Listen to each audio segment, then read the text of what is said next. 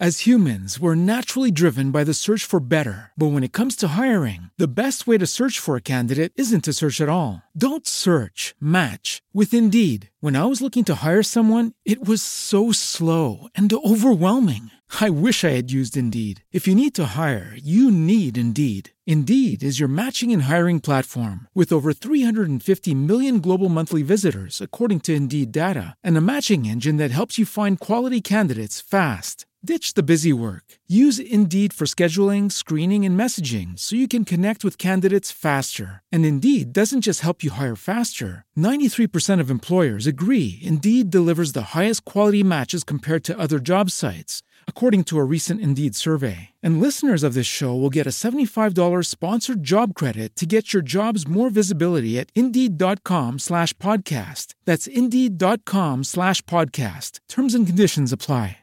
Buonasera a tutti e benvenuti ad una nuova puntata del Medio Oriente dintorni Show. Quest'oggi parliamo della storia dell'Uzbekistan, ma prima di iniziare piccolissime, due piccolissime precisazioni. La prima è che questo sabato avremo l'occasione di conoscere una ragazza kirghisa che vive in Italia che ci spiegherà un po' la sua esperienza, quindi se siete interessati a continuare questo ciclo anche una volta finite le storie, seguite, eh, ci andate sul canale YouTube questo sabato perché alle 19 dovrebbe esserci la live che durerà circa un'oretta, un'oretta e mezza. Eh, l'altra cosa che vi dico è che parlare dell'Uzbekistan, se hai già parlato di tutte le altre, eh, di tutti gli altri paesi dell'Asia centrale, beh, ehm, diciamo che mh, mm, vai a prendere moltissimo dagli eh, altri pezzi di cui hai appena parlato. Quindi ci saranno moltissime cose de- delle quali magari addirittura ho parlato meglio in altri paesi.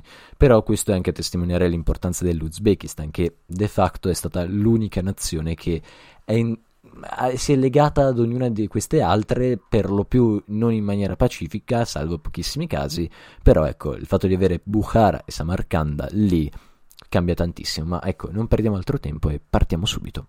Da un punto di vista tecnico, la storia dell'Uzbekistan in realtà ha origini veramente, veramente antichissime perché sono stati trovati dei resti dell'uomo di Neanderthal proprio in Uzbekistan, risalenti a circa il 70.000 a.C. Però il momento veramente decisivo è quando a un certo punto arriveranno queste tribù iraniche che si stanzieranno lì e grazie alla loro tecnica per fare i canali, per, fare, eh, per cambiare un po' il corso dell'acqua, riusciranno a trasformare queste regioni in delle regioni intanto floridissime, ma in più con due città veramente d'eccezione, ovvero Samarcanda e Bukhara. Queste due città divennero abbastanza in fretta importanti e divennero soprattutto dei luoghi dove la gente si doveva tassativamente fermare se voleva andare fino in Cina e ovviamente se voleva se no andare verso l'impero romano, cosa che appena ci fu la seta ne aumentò esponenzialmente il valore e il pregio. Alessandro Magno in realtà arriverà in queste aree e le conquisterà nel 324, ma va detto che soprattutto rispetto ad esempio al Turkmenistan la presenza di Alessandro è francamente molto molto molto esigua e infatti dopo pochissimo tempo i mercanti sogdiani della zona riusciranno a liberarsi e riusciranno a continuare ad essere ancora più ricchi, ancora più importanti, anche perché saranno fra i primi a scoprire il segreto, diciamo così, della seta e di conseguenza comunque l'Uzbekistan iniziò a produrre della seta propria veramente veramente presto.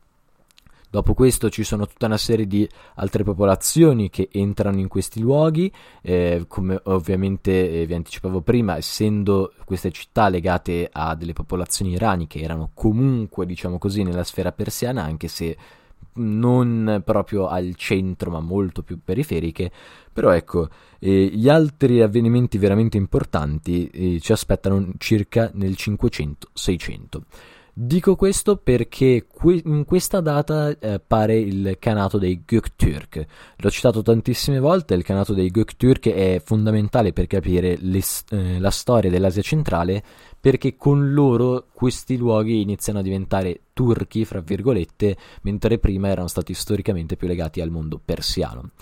Eh, l'altro grande cambiamento che poi porterà l'arrivo di questi turchi, nello specifico con i Göktürk, sarà una facilitazione alla penetrazione degli arabi che arriveranno qui circa a fine 700, inizio 800 e in brevissimo tempo approfitteranno appunto di questo uh, essere disgregate delle popolazioni locali per metterci lo zampino e di fatto eh, espandere il loro dominio, tra l'altro ovviamente portando anche l'Islam. Con l'arrivo degli arabi questi luoghi godranno di una rinascita totale, diventeranno alcuni dei centri assoluti del sapere arabo, islamico e persiano, tanto che per fare un esempio, la Corasmia, che all'interno dell'Uzbekistan, eh, ha una, un personaggio veramente famoso che noi conosciamo come Al-Khwarizm, che appunto vorrebbe dire quello della Corasmia, perché da lì veniva, è dell'inventore dell'algoritmo, dell'algebra, che, dalla quale deriva proprio la parola. Oppure ci sono ad esempio Bukhari, che è un famosissimo e grandissimo... Uh, studioso di hadith eh, storico che appunto nacque in quei luoghi e a Bukhara e lì divenne importantissimo, ma ce ne sono un'infinità assurda perché proprio divenne la culla del Rinascimento e questo eh, fra l'altro fu facilitato anche dall'arrivo di un'altra dinastia. Uh, per fare questo dobbiamo fare un attimo un passo indietro, ovvero spiegare la differenza un po', almeno in termini generali, che c'è fra gli Omayyadi e fra gli Abbasidi. Essenzialmente gli Omayyadi sono i primi, quindi quelli che conquistano questi luoghi e avevano la tendenza a lasciare molto liberi i governatori di questi luoghi, appunto. Quindi di fatto loro li governavano, ma erano semi-indipendenti o quasi.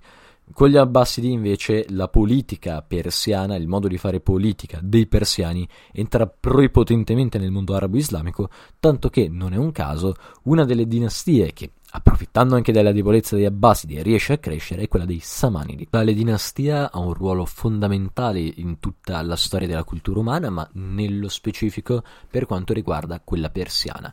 Questi Samanidi infatti erano già sotto i Sasanidi molto importanti, una dinastia molto celebrata, nota anche con dei natali celebri, e che si seppe di fatto reinventare all'interno del mondo arabo-islamico, riuscendo in brevissimo tempo ad essere comunque una delle dinastie dominanti e soprattutto la prima grande dinastia persiana dopo un dominio quasi incontrastato di arabi.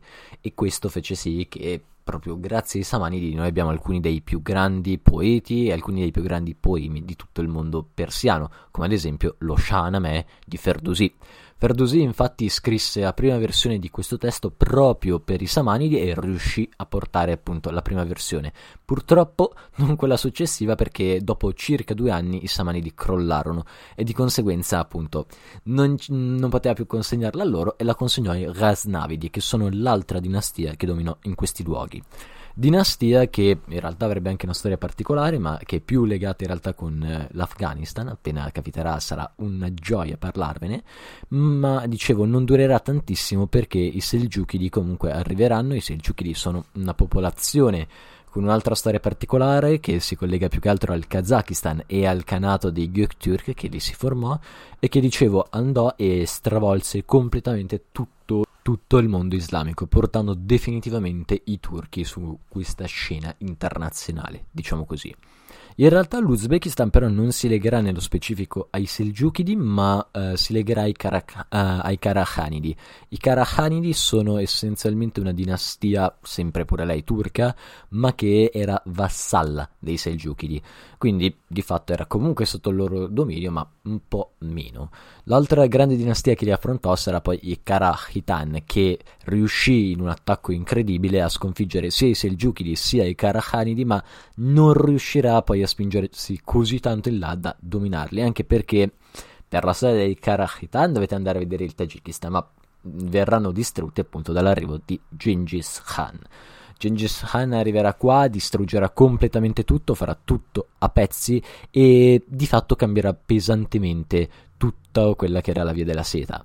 È avvenuta la stessa cosa in Turkmenistan e avvenne la stessa cosa qui, ovvero arrivò, appunto, distrusse tutte le varie città, distrusse tutte le varie possibilità di irrigazione, di cultura, eccetera, e ovviamente gli fece pagare un dazio, un dazio molto pesante a tutti gli abitanti che per lo più vennero uccisi. Non so se in questo caso sia Bukhara sia Samarcanda tutti vennero fatti a pezzi, però ecco, sicuramente eh, diede una bella botta alla demografia locale, tanto che le popolazioni turche da dopo che arriva Gengis Khan iniziano a essere veramente le popolazioni dominanti nella zona, proprio per numero, anche perché i pochi persiani che potevano scapparono, gli altri che rimasero proprio vennero fatti a pezzi e quindi facilitò moltissimo la turchizzazione di questi luoghi. In realtà l'Uzbekistan poi sotto Gengis Khan non, è, non divenne particolarmente importante, eh, anzi subì moltissimo questo colpo e quello che fra virgolette lo rielesse, quello che lo fece diventare ancora grande, sarà un altro sovrano mongolo, in questo caso un po' più mischiato ai turchi, ovvero Tamerlano. Tamerlano per la storia di Bukhara e Samarcanda è fondamentale, soprattutto da un punto di vista artistico, anche perché essendo lui sempre impegnato in guerra a destra manca, in realtà nelle, in quelle città lì non è che ci stesse tutto questo gran tempo. Però è fondamentale, perché lui essenzialmente aveva questa strana politica che consisteva nell'obbligare tutti gli artisti più grandi delle città che conquistava ad andare appunto o a Samarcanda o a Bukhara e stare lì a fare la loro arte. Questo ovviamente avendo eh, Tamerlano conquistato gran parte del mondo islamico, che all'epoca era proprio il massimo, il gioiello del mondo, eccetera, eh, fece sì che eh, mol- divennero due città meravigliose, ancora più belle di quanto non lo erano in passato. Con la morte di Tamerlano però ovviamente ci furono dei grandissimi problemi perché quando cade una figura così grande in un impero che è nato su di lei, beh, i problemi ci sono sempre. In questo caso sarà un problema soprattutto di eredi che litigheranno continuamente lo- eh, fra di loro e faciliteranno l'arrivo in questa terra degli Uzbeki. E voi ora mi direte, ma come degli Uzbeki? Ma non si chiama Uzbekistan, gli Uzbeki non ci sono sempre stati? No. Questa terra in realtà sarebbe la Sogdiana, poi quando arrivano gli Uzbeki diventerà Uzbekistan. E chi sono questi Uzbeki? Gli Uzbeki sono essenzialmente una tribù turca che fra l'altro fa risalire il suo nome a Uzbeg, che era un grande Khan, eh, diciamo parente di Gengis Khan, però ecco, sono una grande tribù turca che più o meno quando si scioglie l'Orda Dorata, che fu questo enorme stato nato sulle ceneri di Gengis Khan, più o meno nei territori dell'attuale Russia e Kazakistan, dicevo, quando si scioglie si ritrovano in Siberia. Qui il loro fondatore, Abul Khair Khan, riesce a radunare tutte le tribù uzbeke e a fondare quello che diventerà il Khanato di Sibir. E poi sente che più o meno a sud ci sono delle tensioni in alcune città importanti, quindi approfitta della situazione e spinge tutta la sua dinastia e tutti gli Uzbeki, almeno tutti quelli che lo seguono, fino nei territori dell'attuale Uzbekistan. Lui in realtà non farà niente di specifico, cioè lui arriva lì, aiuta un po' quelli, si inizia a imporre come eh, autorità militare, fra virgolette, però il vero colpo, diciamo, lo fa il nipote, ovvero Mohammad Sheibani. Mohammad Shaibani sarà veramente importante nella storia del mondo perché grazie ad alcuni suoi movimenti la storia effettivamente cambia. Cosa fece? Lui intraprese una guerra con il più grande discendente di Tamerlano, ovvero Babur. Babur magari alcuni di voi non lo conoscono, però è una figura veramente fondamentale nella storia perché è quello che fonderà l'impero Moghul e l'impero Moghul è stato l'ultimo grande impero indipendente dell'India prima dell'arrivo appunto degli inglesi. Quindi quello che ha fatto il Taj Mahal, per essere chiari, quello, tutto quello dell'India del Nord, tutto quello che vedete di bello, l'impero Moghul. Così siamo chiari. Ok. Gli fece tutta una guerra con appunto Mohammed Shaiban, ma Mohammed Shaiban riuscì a scacciarlo e a conquistare definitivamente sia Samarcanda sia Bukhara. Addirittura fu in uno stato di tale grazia che si spingerà prima in Kazakistan a conquistare un po' di territori e poi approfitterà del momento incredibile per la storia dell'umanità per, uh, per scontrarsi in un epico scontro appunto con lo Shah di Persia. Perché? Perché in questo momento storico è il momento dove si formano i grandi imperi del mondo islamico e di conseguenza in Persia sono nati di fatto i Safavidi che con Shah Ismail I stanno intanto portando il mondo sciita definitivamente in Iran e poi sono diciamo in ansia, non sono in ansia però sono in cerca di conquista, in cerca di conferma del loro potere.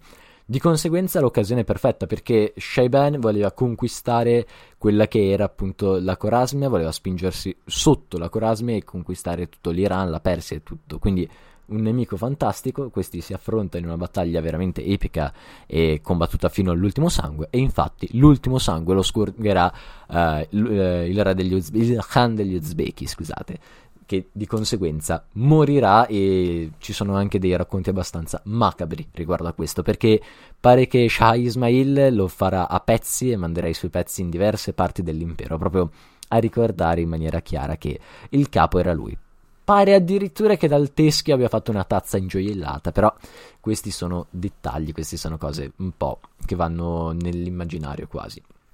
Tornando a noi, questa dinastia in realtà non crollerà comunque molto in fretta dopo questa grande disfatta e continuerà circa fino al XVII secolo, quando verrà sostituita dai Gianidi, che a loro volta verranno sostituiti poi dagli Afsharidi. In realtà non tutti Afsharidi, da un Afsharide, ovvero il grande Nader Shah, eh, il re afgano che conquisterà la Persia, ma il cui impero in realtà durerà veramente molto poco, perché una volta morto lui più o meno si tornerà al passato. E qui in realtà si farà strada una nuova eh, dinastia, ovvero quella dei Mengit. Mengit hanno anche una storia particolare perché non si sa da un punto di vista proprio di DNA, eh, oserei dire, se sono in realtà dei mongoli che però hanno vissuto tanto tempo con gli uzbeki o dei primissimi uzbeki, cose particolari ma che affascinano magari soltanto me. Detto ciò, torniamo avanti e vi dicevo, questi Mengit sono importanti perché sono l'ultima dinastia a regnare sull'Uzbekistan indipendente. Sono quella di Peter Hopkirk il grande gioco, per intenderci, e sono quella che purtroppo subirà la conquista dei russi. I russi infatti eh, diciamo che si erano già inoltrati nell'Asia centrale, soprattutto in Kazakistan, e lo avevano fatto inizialmente per fini semplicemente economici, volevano comprare dei beni lì e i cosacchi diciamo che si trovavano molto bene in quei luoghi. Poi man mano che era passato il tempo si erano di fatto inglobati il Kazakistan e volevano sempre di più, cioè ormai avevano messo in obiettivo di conquistare tutta l'Asia centrale per il cotone. E mo vi spiego meglio perché dobbiamo andare nella storia dell'umanità. Sostanzialmente la Russia acquistava grandissimi carichi di cotone dagli Stati Uniti e li comprava a pochissimo. Con l'arrivo della guerra di secessione, di, sì, di secessione però, ovviamente ci sono tutta una serie di problemi e di conseguenza non c'è più cotone, il cotone costa troppo, bisogna trovare dell'altro cotone, la loro fissazione. E dove lo trovano nella loro testa?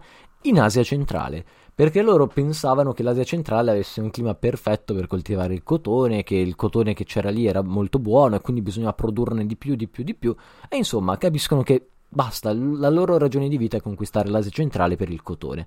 Iniziano questa conquista sfrenata del cotone, eh, scusate, dell'Asia centrale, e poi effettivamente riusciranno a conquistare tutti i territori dell'odierno Uzbekistan nel 1876, anno in cui tutti i canati che componevano l'odierno Uzbekistan, quindi quello di Bukhara che aveva all'interno anche Samarkanda, eh, quello di Khiva e quello di invece eh, Fer- eh, Kokand vengono tutti conquistati.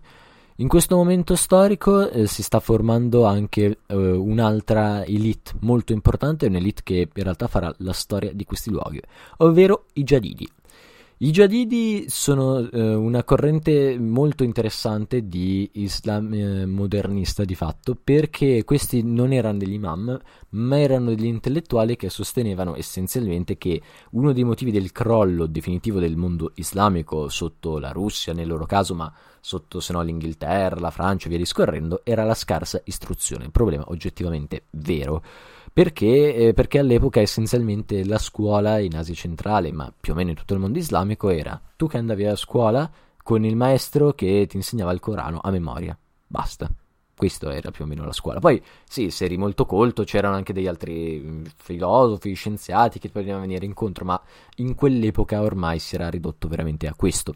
E questi Jadidi, infatti, criticavano moltissimo l'atteggiamento degli imam, degli ulama in generale, perché pensavano appunto che loro si comportassero intanto fraternizzassero quasi con il nemico e in più essenzialmente non si preoccupavano di problemi come la pederastia o altre schifezze che c'erano in quel momento nel mondo islamico. Quindi questi in realtà sono dei pensatori, ma perché si citano? Perché essenzialmente loro, oltre a essere molto importanti nel, all'interno del mondo islamico eh, come pensiero, eccetera, eh, sono anche importanti perché in un certo senso avvieranno sia il mondo intellettuale dell'Uzbekistan sia anche il mondo dei basmaci o basmachi. Non lo so perché sia in italiano sia in inglese scrive con CHI. Vabbè. Perché dico questo? Perché essenzialmente cosa avvenne eh, in quel momento? In quel momento la Russia facilitò moltissimo l'arrivo di nuovi contadini russi, eh, provò in tutte le maniere a cambiare alcune tradizioni del mondo islamico che gli sembravano un po' diciamo in là col tempo, comunque non adeguate a loro, Però ecco, riscontrò grandissime mh, mm, fastidio dalla popolazione, se non addirittura rabbia, se non addirittura diciamo rivolta. E questo ovviamente si acuì nel momento in cui nacque l'Unione Sovietica, perché nel 1917 eh, cambia tutto, in Russia c'è la rivoluzione bolscevica, eccetera, e questi giadidi per lo più provano a staccarsi, provando di fatto a inventare un nuovo Stato, o comunque ribellandosi all'arrivo appunto di questi sovietici che li vogliono rimettere come tutti gli altri, eccetera, mentre loro volevano l'indipendenza, volevano una sorta di Turkestan. Vabbè, loro verranno poi conquistati, alcuni di questi giadidi tra l'altro entreranno a far parte dell'elite eh, comunista e fra l'altro anche il primissimo mh, mm, presidente del partito comunista locale, ovvero Faizullah Hosayev. Faizullah Hosayev è molto importante, molto interessante perché da un lato faciliterà più che mai la coltivazione del cotone che volevano sia russi sia sovietici e anche la collettivizzazione che invece era una cosa tipica dei sovietici, ma dall'altro provò un po' a inserire gli uzbeki nella vita politica della Russia e dell'Unione Sovietica. E tale tentativo fallirà miserabilmente perché Stalin vedrà questo anzi come un tentativo di trovare una sorta di indipendenza e quindi a un certo punto deciderà che era il caso di uccidere tutti e fece uccidere il, tipo il 90% del partito comunista locale, cosa che naturalmente unito a tutta una serie di altre pratiche come ad un certo punto la pratica di develizzazione, l'hanno chiamata così, beh, non faceva per niente piacere e si assicurò moltissimi nemici. Tanto che ad un certo punto dovettero nominarne comunque un altro, Khrushchev diciamo dovette aprire un po' eh, le braccia al mondo uzbeko perché si rischiavano problemi e di conseguenza salì al potere Sharif Rashidov. Quest'uomo è davvero interessante, davvero importante perché diciamo che alimentò più che mai il sogno proibito dei russi, ovvero questi fantomatici campi di cotone, e diede vita a uno dei più grandi scandali di tutta l'Unione Sovietica. Cosa avvenne essenzialmente? Il buon Rashidov promise che si poteva raggiungere 5,5 tonnellate di cotone ogni anno direttamente dall'Uzbekistan, non badando a nessun'altra cosa se non il cotone. Quindi, per dire, gli insegnanti e gli alunni andavano tutti a lavorare nei campi di cotone. Chiunque doveva lavorare nei campi di cotone, tutta l'acqua, basta cibo, solo cotone, cotone, cotone, cotone. Ci provarono, ci provarono e poi capirono che non era proprio tecnicamente possibile perché comunque non arrivava abbastanza cotone. E cosa fecero? Non dissero niente. Di conseguenza capitò che tonnellate e tonnellate di cioè tonnellate una marea di camion e camion andassero in Unione Sovietica convinti di portare X e invece non c'era niente addirittura questa cosa andò avanti per anni e quindi si formarono anche delle battute naturalmente senza che lo sapessero i sovietici e una di queste era che eh, arrivava un uh, ufficiale sovietico da un contadino uzbeko e gli chiedeva quanto cotone avevano. E questo contadino gli diceva: Ah, guarda, tanto cotone da toccare dalla terra fino al cielo di Allah. E questo sovietico diceva: No, ma come sei pazzo? Allah non esiste, ateismo, ateismo ci essere. E infatti non ti preoccupare, in questo caso hai ragione perché non c'è neanche il cotone. Per dire. Fatto sta che Rashidov non fece una bella fine perché quando si scoprì, diciamo che lui si suicidò per onore, non si è mai capito se per davvero lo scelse lui oppure no, però ecco, morì si suicidò, non si sa, però morì. E più o meno tutta la sua combricola anche fece una bruttissima fine perché più o meno vennero fatti tutti fuori. E in questo momento entra in scena Islam eh, Karimov, che è stato l'ultimo, cioè, è stato il penultimo grande dittatore dell'Uzbekistan, un uomo che effettivamente ha cambiato la faccia dell'Uzbekistan e lo ha portato nei tempi moderni. Purtroppo. Perché? Perché questo Karimov venne scelto all'interno di um, anche un'area di potere particolare di Samarcanda, si dice del clan di Samarcanda, e venne scelto essenzialmente in maniera tale da dare comunque un contentino, diciamo così, alla popolazione, perché questo era comunque uno considerato più vicino a loro e comunque un po' più lontano, fra virgolette, dalle logiche proprio di Mosca, per essere chiari. Uh, questo tra l'altro non solo divenne quindi il presidente dell'Uzbekistan, che siamo circa nel 1989, ma divenne ovviamente, come in tutti questi casi purtroppo, automaticamente anche il presidente del moderno Uzbekistan. E diciamo che da quel momento in poi avrà diverse sfide. La prima sfida naturalmente sarà quella di mantenere il potere e la seconda sarà quella del terrorismo islamico.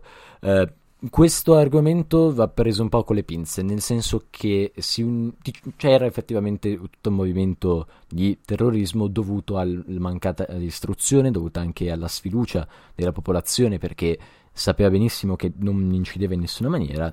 E naturalmente diciamo che come vedremo a Karimov non dispiaceva troppo e mi spiego meglio, questo si vede molto bene in Sovietistan fra l'altro perché nel 1999 ci fu un attentato, nello specifico proprio alla vita di Karimov. Il problema è che questo attentato, di cui vennero subito incolpati i terroristi, non ci sono, diciamo, le dinamiche non sono chiare. Moltissimi osservatori infatti pensano che lui abbia sfruttato un po' il momento per mettere più potere nelle proprie mani e poter effettivamente avere non solo un nemico comune, ma fare la guerra anche a loro. E dico anche a loro perché con Karimov i rapporti sono pessimi con ogni nazione confinante, praticamente. Nello specifico in Tagikistan mette addirittura le bombe al confine, tipo le mine, è una cosa molto simpatica, molto fraterna a quelli che hanno condiviso con te tutta la tua storia. Vabbè, detto questo, eh, appunto con Karimov si assiste veramente a qualcosa di terrificante, anche perché vi faccio un esempio di manifestazione molto grave che avvenne. 2005 sono, c'è il movimento, fra virgolette, del, delle rivoluzioni colorate. E in questo movimento sostanzialmente ci sono diverse rivoluzioni, sia in Georgia, sia in Ucraina, sia in eh, Kirghizistan che vanno a buon fine. Ce n'è una anche qui, anche in eh, Uzbekistan. Il problema è che lui a un certo punto però fece radunare quasi tutti qui dicendo quasi che lui doveva parlare di qua e di là e li fece ammazzare tutti. Chiuse la piazza, fece fuoco su tutti e eh, le autorità locali dicono circa 170 morti e degli altri dicono più o meno 1500 cose veramente pesanti. Sto accelerando perché non ho più tantissimo tempo, quindi bas- passo molto velocemente a Mirziyoyev, che è il nuovo presidente dell'Uzbekistan, che lo è dal 2016, e diciamo che questo uh, viene considerato a molti come una sorta di Deng Xiaoping o Gorbachev ovvero uno che comunque sta all'interno delle logiche del prece- mm, predecessore, però è sicuramente più libera, al tanto che i rapporti con diverse nazioni intorno sono molto migliorati e sono migliorate anche le libertà, seppur comunque è un paese dove non esiste di fatto un dibattito politico e dove tutto è centrato nelle mani di uno o al massimo uh, più persone, ma tutte in una sola sfera. Detto questo vi saluto e vi ricordo di iscrivervi al canale Telegram di Medio Oriente e dintorni e alla pagina ovviamente Instagram dove ascoltate la musica, uh, pagina Facebook, canale YouTube, pagina uh, podcast. Vi ricordo l'appuntamento di questo sabato, quindi domani, con questa ragazza kirghisa che ci parlerà un po' della sua storia, cosa vuol dire essere kirghisi in Italia. Scusate la velocità, scusate la fretta, ma non voglio poi fare un altro episodio per spezzarlo. L'Uzbekistan è un unico e si fa un unico episodio. Detto questo, io vi saluto. Alla prossima. As humans, we're naturally driven by the search for better. But when it comes to hiring, the best way to search for a candidate isn't to search at all. Don't search, match with Indeed. When I was looking to hire someone, it was so slow and overwhelming. I wish I had used Indeed. If you need to hire, you need Indeed. Indeed is your matching and hiring platform with over 350 million global monthly visitors, according to Indeed data, and a matching engine that helps you find quality candidates fast. Ditch the busy work. Use Indeed for scheduling, screening, and messaging so you can connect with candidates faster. And Indeed doesn't just help you hire faster. 93% of employers agree Indeed delivers the highest quality matches compared to other job sites, according to a recent Indeed survey. And listeners of this show will get a $75 sponsored job credit to get your jobs more visibility at Indeed.com slash podcast. That's Indeed.com slash podcast. Terms and conditions apply.